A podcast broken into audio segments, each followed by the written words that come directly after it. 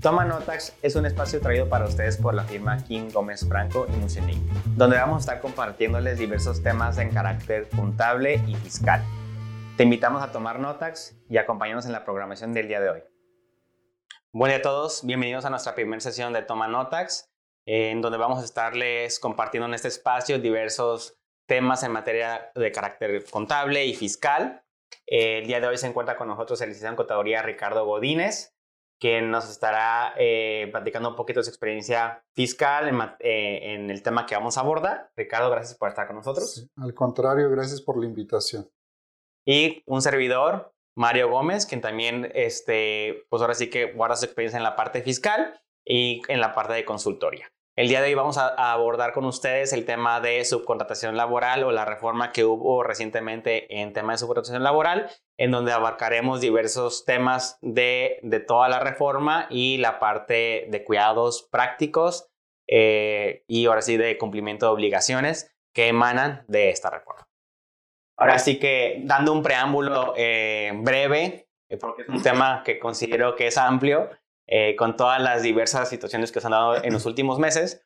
Pero brevemente es un decreto que se publicó el pasado 23 de abril, en donde se hace una serie de reformas a diversas leyes, tanto en la parte laboral, tanto en la parte fiscal con el Código Fiscal de la Federación, con la ley del impuesto sobre la renta, con la ley del impuesto sobre valor agregado, a la ley del Seguro Social y a la ley del Infonavit, entre otras que son las más relevantes en este tema. Y pues ahora sí que anteriormente traíamos un esquema o se manejaba un esquema que le llamaban subcontratación de personal, que significa que una empresa ponía a disposición personal de a otras o sus clientes, ya sea una o varias, y por ese servicio se le pagaba una compensación a la empresa que prestaba el servicio, ya sea del valor total de la nómina del personal más algún margen de utilidad, ¿no? Sin embargo, debido a diversos ah, abusos que se empezaron a dar o por cuestiones de que la empresa que contrataba al personal no pagaba todos sus impuestos o registraba al empleado con un salario mínimo y lo demás, el, salario adicional que se le pagaba lo hacía mediante otros esquemas que implicaba el no pagar las contribuciones correspondientes, pues entonces el fisco empezó a tratar de hacer diversas eh, acciones con el fin de tratar de mitigar ese abuso que había tanto al personal como a la recaudación fiscal por, por el no pago de contribuciones en su puesto. Y pues después de diversos intentos, ya ahorita cae esta última reforma en donde prácticamente se indica que se prohíbe la subcontratación laboral, que quiere decir que entonces este esquema queda nulificado y solamente dice que se, prohíbe, que se permite la subcontratación laboral en casos de que sea un servicio especializado y es donde entra un poquito todo este tema de análisis. ¿no? Me indica la ley que se considera un servicio especializado cuando este no forme parte del objeto social de la empresa a la cual tú le vas a dar el servicio. Es decir, que si yo soy una empresa que se dedica a proporcionar servicios de limpieza en general, entonces no puedo contratar a personal que se dedique a la a subcontratar personal que se dedique a la limpieza. Tiene que ser contratado directamente como en, la empresa como patrón para que éste pueda dar el servicio, pero queda prohibido subcontratar a ese mismo personal que va a desarrollar mi objeto social, ¿no? Entonces aquí deriva una serie de, de cuestionamientos en cuanto y análisis realmente de tengo que analizar qué es lo que estoy haciendo como empresa y si realmente estoy dando una subcontratación de personal o estoy dando un servicio como tal. Porque como dije hace ratito, se prohíbe la subcontratación de personal y solamente queda permitido en casos de que se preste un servicio especializado.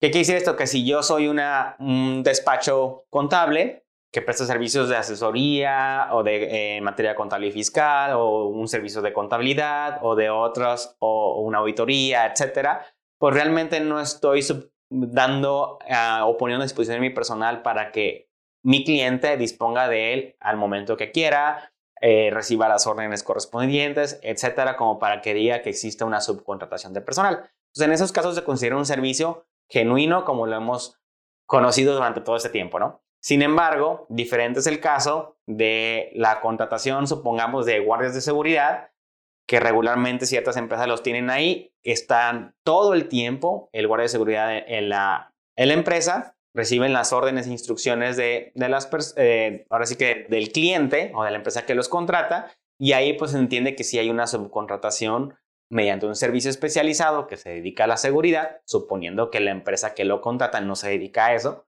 y entonces ahí es donde sí es permitido. Entonces realmente son, son los grandes aspectos en, en materia de definición de lo que es la subcontratación mediante servicios especializados, eh, que es donde radica la importancia de, de, de, analizar esta parte. Ahora sí, Ricardo, si nos puedes compartir un poquito de lo que nos ha tocado, te ha tocado ver en, en, en tu experiencia y en lo que ha habido en los últimos meses respecto de este tema dudas en lo que, oye, que es un servicio especializado, cuándo lo voy a contemplar o que hay cuestionamiento, ¿qué, qué consideraciones debo de tener? Eh, excelentes preguntas. Y me dejas a mí la parte este, medular en el sentido de que es una definición que nos va a marcar qué pauta debemos de seguir. Creo que el primer tema que debemos de abordar sería qué es subcontratación. Creo que esa es una de las medulares, vuelvo a insistir ya que sin esta pues tendríamos suelto que es carácter especializado, por ejemplo. Veamos aquí, a subcontratación de personal pues sería poner, proporcionar o poner a disposición tus trabajadores en beneficio de otro contribuyente. Entonces, en ese sentido, pues realmente vamos a ver este, el análisis sobre esta línea para ver si estamos en el caso de subcontratación. El segundo elemento a analizar vendría siendo el carácter de especializado, y esto bien mencionabas que va ligado con el objeto social o la actividad preponderante eh, del contribuyente de que se trate. Bien mencionabas que lo que una empresa este, puede realizar de acuerdo a su objeto o a su actividad preponderante, pues no lo pudiera subcontratar. Entonces, en, en ese sentido, creo que ya queda delimitado lo que vendría siendo este, obra especializada también. Aquí aprovecho porque realmente dicen que es algo como novedoso, pero a la experiencia este, que bien me, enfatizas de cómo se han manejado a través del tiempo esta situación de subcontratación, la ley anterior, bueno, la ley federal del trabajo ya contemplaba que no podía este, subcontratar el total de, mis, de mi personal. Creo que eso se violaba totalmente adicional tenía que denotar el carácter de especializado. Creo que esta nueva reforma ya hace énfasis en eso.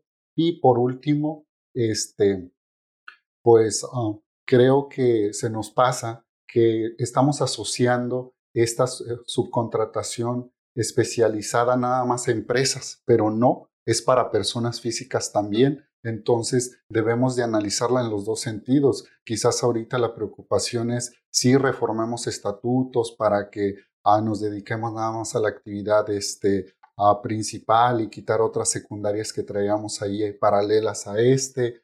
Adicional, este, pues la persona física no tiene un estatuto, realmente nada más tiene unas actividades económicas dadas de alta ante el SAT. Por lo tanto, pues aquí este, sí es importante retomar esos tres aspectos. Y pues ya nada más un cuarto aspecto sería el famoso registro ante la Secretaría del Trabajo y Previsión Social, ya que por ahí se nos vienen unas multas este, muy importantes que oscilan entre los 179 mil pesos a los 4 millones y medio por no realizar el registro en caso de que tú, Mario, fueras una empresa de subcontratación especializada. Gracias, Ricardo. Y pues ahora sí que como dices, aquí la persona física como que queda un poquito de un lado por la definición del objeto social, pero pudieras entender que la actividad preponderante. Pero otro punto importante es que prácticamente esta reforma da a entender que no puede haber una empresa que se dedique a una actividad mercantil como tal, sin que tengan empleados propios, porque entonces cómo va a desarrollar sus actividades. Entonces aquí creo que queda claro el objeto de la reforma y pues ya eh, estaremos hablando ahorita de lo que son las diversas obligaciones que se están dando respecto de esto y los efectos fiscales correspondientes. Excelente. Y ahora sí, entrando al tema de obligaciones que venías diciéndonos ahorita, Ricardo, pues realmente, ¿qué, qué obligaciones empezamos a tener con esta reforma o ya debemos de estar trabajando en esto? Pues en efecto, ya debiésemos de estar trabajando. Muchos ah, hemos considerado esta transición desde la publicación de la Ley Federal del Trabajo, que es donde emanan todos los posteriores cambios en las siguientes disposiciones, pero creo que desde el día uno debiésemos de estar ya adecuando, eh, pese a que las autoridades a través de sus instituciones pues no realicen el cambio o se habiliten las opciones para cumplir. Eh, tal es el caso de la Secretaría del Trabajo y Previsión Social. Aquí abundando un poco más a detalle, nos encontramos este, que debemos de registrarnos este, ante un padrón público de contratistas. Entonces dicen un, con, un portal este, público donde todos vamos a poder ingresar, verificar este, que se cumplan realmente con las obligaciones en materia laboral, que es la parte medular de esta reforma, protección al trabajador, que no se vulneren sus derechos. En ese sentido, pues, ¿qué encontramos en este famoso registro? Eh, primera, es un portal que ya está habilitado, eh, todavía tenemos uh, experiencias, pruebas, um, es decir, hay unos uh, registros que se han concluido satisfactoriamente, otros que por alguna cuestión del Java, de la configuración de la computadora, pues ahí están permeando, pero a final de cuentas ya está habilitado. Este, este portal eh, me va a solicitar de manera general lo siguiente. Primero, información donde se se plasme que pues si es un trabajador mío. ¿Por qué lo digo así? Porque muchas de las veces ni nosotros tenemos todo un, un documento fehaciente donde diga que tú, Mario, por ejemplo, eh, trabajas para mí o viceversa, ¿no? Entonces, en ese sentido, este, pues ah, un contrato creo que es un instrumento que debemos de tener a la mano.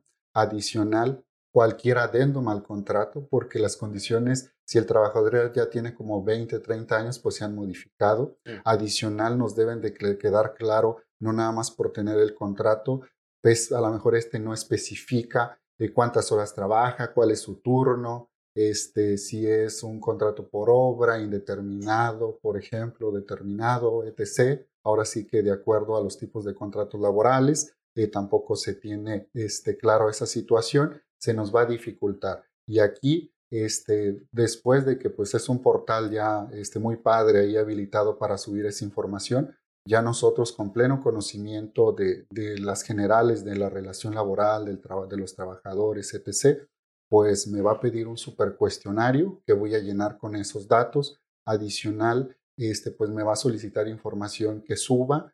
Eh, esta información adicional a subirse tiene mucho el corte fiscal ya que van a fiscalizar al mismo tiempo, van a proteger el derecho del trabajador en el sentido de que no va a proceder el registro de, de el registro de obra especializada este, si yo no compruebo que fiscalmente voy al corriente. Entonces, aquí tengo ya dos situaciones. La primera, que conozca los datos pues, de la relación laboral, el aspecto fiscal, y cerraríamos con una tercer general, que es que yo demuestre que pues sí es una, una subcontratación de carácter especializado, ¿no? Creo que sobre estas ah, tres situaciones va a versar que me autoricen o no, o no este, dicha, en dicho padrón este, público.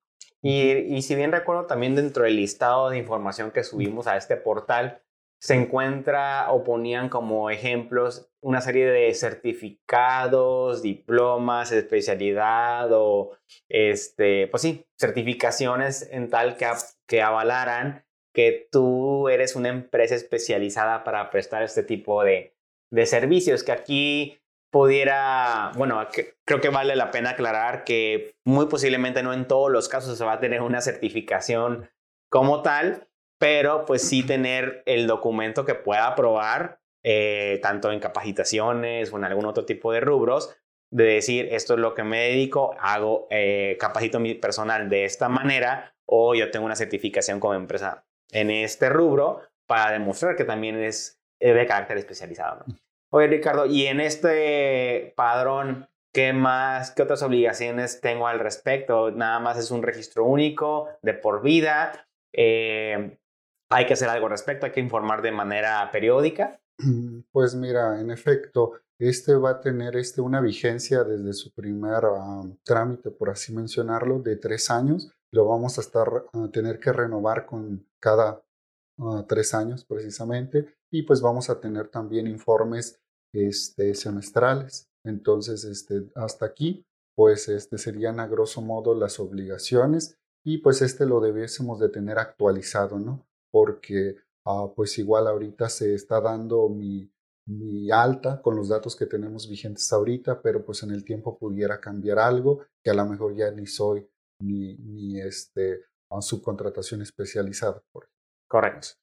Y pues bueno, ahora este es un primer capítulo de obligación, a lo mejor en materia laboral, pero pues vienen también todos los efectos fiscales que, que también mencionabas y que creo en un primer preámbulo podemos hablar del Código Fiscal de la Federación, que nos marca también que se reforma, se reforma e indica que eh, ninguna transacción tendrá el carácter de deducibilidad o derecho de acreditamiento de impuestos si se trata de un servicio de subcontratación laboral, al menos que tenga el carácter de especializado y que cumpla con todos estos requisitos. ¿no?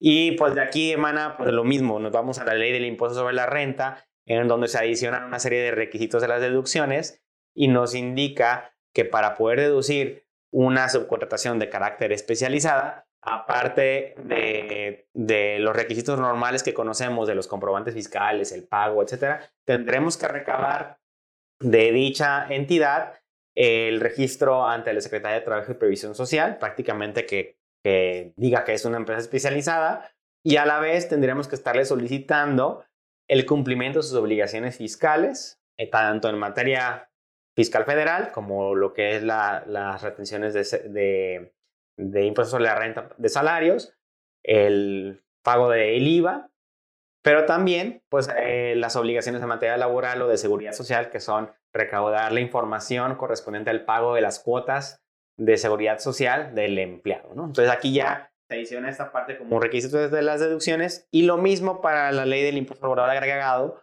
en donde los mismos requisitos se están adicionando, pero para poder tener derecho al acreditamiento del IVA en ese tipo de servicios.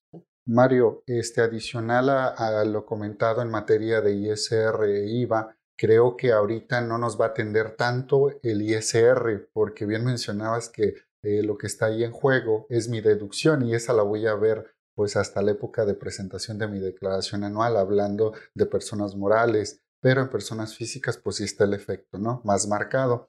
Adicional, en IVA me preocupa porque ahí es un poco más tajante, este, ya que a partir del primero de agosto inician vigencia las disposiciones que cambiaron eh, debido a la Ley Federal del Trabajo, este, hablando de corte fiscal. Es correcto. Entonces, partiendo de esto, el IVA es más pronto el IVA este, adicional a cumplimiento de los requisitos que ya bien comentabas, nos encontramos que, si, que yo tengo este, el mes siguiente al periodo de que se trate para recabar la documentación, si no, me voy a tener que regresar y voy a tener que quitar ese acreditamiento indebido y por lo tanto pues yo lo veo más grave porque la autoridad va a encontrar un, un punto este, de revisión Ahora sí que fácil de identificar. Muéstrame la documentación de tus eh, servicios subcontratados especializados. No, pues no los tengo. Hoy, pues mira, fíjate que tenías de plazo el siguiente mes. Sí, como dijiste desde el principio, ¿no? El, tema de acción de todos nosotros, los quienes están recibiendo servicios de subcontratación o quien presta el tal, el tal servicio de subcontratación en carácter especializado, pues desde el día uno ya haber trabajado con, con muchos de estos aspectos para poder abordar esto que nos dice y pedir la información correspondiente y no correr el riesgo en materia de al acreditamiento del IVA a partir del 1 de agosto, como bien comentas. Continuando con el tema de las obligaciones fiscales, pues estaría también la, lo que es las obligaciones en materia de seguridad social y de Infonavit, que en este caso para el Seguro Social eh, está el tema de la sustitución patronal. Anteriormente conocíamos el procedimiento de sustitución patronal como el traspasar la totalidad de unos empleados hacia otra nueva entidad y se hacía con, con una presentación de un aviso al, seguro. Sin embargo, ahora que es una reforma, una obligación el traspasar a todos los empleados a las empresas o entidades correspondientes donde estén operando, pues entonces se pueden dar casos en donde la sustitución patronal pues no sea una entidad como tal, sino a dos, tres, cinco, diez, dependiendo del número de empresas o clientes que tenía esta empresa, esa empresa prestadora de servicios de personal. Entonces el aviso de sustitución patronal al IMSS que se tiene, que dar ya puede ir encaminado en una sustitución para cada una de las entidades donde se va a traspasar a los empleados. Entonces, eh, eh, de una entidad puedes presentar cinco avisos porque estás traspasando el personal a, cinco diversas entidades. Entonces, hay que, hay que tener presente esto y que ese aviso se presenta de manera electrónica. Lo mismo sucede con el Infonavit, que hay que presentar el aviso correspondiente al Infonavit para que esta institución tenga conocimiento de quién es el nuevo patrón y poder recaudar pues, las cuotas correspondientes y los créditos, la retención de créditos correspondientes de esos empleados que se traspasaron. Entonces, muy a grandes rasgos hay que eh, considerar la sustitución y únicamente para aquellos eh, patrones que tenían dos registros patronales ante el Seguro Social porque tenían diferentes clases de riesgo de trabajo y estaban en diferentes zonas, etcétera, pues ahora nada más van a poder tener un solo registro patronal, por lo cual deberán de cancelar estos o los registros previos y que va a implicar con el tema de primas de riesgo distintas, pues va a ser que va a tener que hacer un cálculo específico bajo un procedimiento que también está especificado en la reforma, en donde va a ponderar prácticamente el número de empleados, sueldos con cada una de las primas para poder sacar una prima de riesgo promedio con la cual se van a estar pagando las cuotas correspondientes al Seguro Social en este rubro específico. Y ahora sí que, como dijimos, pues, para este tema puede alargarse eh, muchísimo porque hay mucho detalle en cada una de las ramas. Sin embargo, para no hacer tan extenso este primer segmento, eh, creo que podríamos concluir, Ricardo, con una de las cuestiones que hablábamos al principio, ¿no? Eh, hay que estar actualizados en materia laboral. Como decías, oye, tengo mis contratos, todos los contratos con, mis empleados al día. Eh, regularmente, en el día uno que ingresa un trabajador, pues se firma el contrato de trabajo, pero como bien decías, puede tener 20 años ese empleado y a lo mejor sus funciones cambiaron, su horario cambió, su sueldo cambió y no ha habido ninguna actualización a los expedientes. Entonces vale la pena, primero, pues acercarse con el experto laboral o asegurarse que todo mi, expediente laboral se encuentra actualizado. Dejo la parte laboral y creo que la segunda sería la parte corporativa. Es decir, si yo soy una empresa que va a prestar servicio de subcontratación por carácter especializado, pues tendré que solicitar el objeto social a mis clientes para saber a qué se dedican y yo no proporcionarle un empleado que sea parte de ese objeto social, pero yo también tener bien delimitado mi objeto social porque es lo que voy a dedicarme este, como tal. Entonces, tanto quienes reciban servicios como que prestan, yo creo que vale la pena hacer un análisis y una actualización corporativa de los objetos sociales y las facultades que tienen. Anteriormente sabíamos que cuando constituías una entidad, muchos abogados o notarios te sugerían poner una lista N de actividades que pudieras realizar en un futuro porque no sabías si tú ibas a, modificar parte de, esa actividad o objeto social. Entonces, con el fin de no estar haciendo actualizaciones cada vez que iniciabas un nuevo giro, pues entonces eh, lo abrían, abrían la capa de servicios y ya. Ahora creo que vale la pena analizarlo y delimitarlo precisamente para que cuando tú subcontrates un servicio no caiga dentro de ese objeto social a lo que realmente te dedicas. Eh, ¿Qué otras sugerencias, ahora sí en materia fiscal, por ejemplo, Ricardo, tú nos, nos darías? Sí, claro. Este, aquí este, una sugerencia sería este, muy ad hoc de corte administrativo, porque a final de cuentas eh, se usa a los contribuyentes que ah, van a subcontratar servicios especializados para fiscalizar a otros. Tan así los requisitos que nos mencionabas. Estos requisitos es ah, recabar documentación y ver que eh, el que te presta el servicio especializado está cumpliendo. Entonces, Aquí recordando de manera breve, anteriormente teníamos un portal que era una locura cumplir, ah, subir toda la información y demás. Creo que ahorita está siendo un poco más laxo, pero igual de efectivo porque yo voy a tener que guardar un expediente para eh, precisamente soportar mi deducción y mi acreditamiento. Entonces hay que adecuar esos controles administrativos para que no se nos pase y no estemos este, dependiendo los plazos en que estos lo necesitemos, a estar corriendo eh, tocando puertas y que a lo mejor ya ni existe ese prestador de servicios especializados. De acuerdo contigo, Ricardo. Y creo que también vale la pena estar, acercarse con sus asesores en materia laboral, en materia fiscal. Un, un punto que me ha tocado ver es de que hay ciertas empresas que por política dicen, yo no voy a ponerme a distinguir de todos mis proveedores quiénes pueden caer en el supuesto de subcontratación mediante carácter especializado y quiénes no. Lanzo una política general en donde le digo a todos mis proveedores que se registren ante el padrón de la Secretaría de Trabajo y Previsión Social y que me justifique que son especializados y yo ya con eso me quito de problemas. Sin embargo, tú Ricardo, ¿qué piensas de este procedimiento? Que yo creo que el hacer puedes alegarle al departamento legal de tus clientes, etcétera, pero si es una política general, pues te van a decir, si no quieres hacer esto, simplemente ya no seas mi proveedor y no te pago ningún otro tipo de servicios. Entonces creo que hay muchos, muchas empresas están en, en, ahora sí que imposibilitados de poder alegar porque es un cliente importante y no van a dejar de, de recibir esa fuente de ingresos. Sin embargo, ¿qué implicaría si una empresa, vamos a suponer, una empresa de logística que se dedica al transporte de, de materiales para ciertos clientes y el cliente le dice, tú necesitas decir, eh, registrarte como empresa de subcontratación de carácter especializado, aunque realmente no hay una subcontratación laboral como tal, porque es un servicio de logística. No está el personal completamente a su disposición, pero te están obligando a registrarte. ¿Ahí qué recomendaciones darías? Pues aquí, porque ya me ha pasado, este, primera, este, creo que el fondo es a proporcionar o poner a disposición Creo que en el de logística, pues ah, ah, no lo pones, ah, no lo proporcionas ni lo pones a disposición así de manera general, ya que pues él nada más llega a un punto, recoge y todo lo demás ya no está a su disposición de tu cliente. Entonces sería un punto muy interesante, debatible. Pero ¿qué pasa ahorita en la práctica y más con los tiempos cerrados? Optan precisamente por registrarse y en última instancia lo dejan al registro ante la Secretaría del Trabajo y Previsión Social de si procede o no procede, porque desde ahí me van a decir.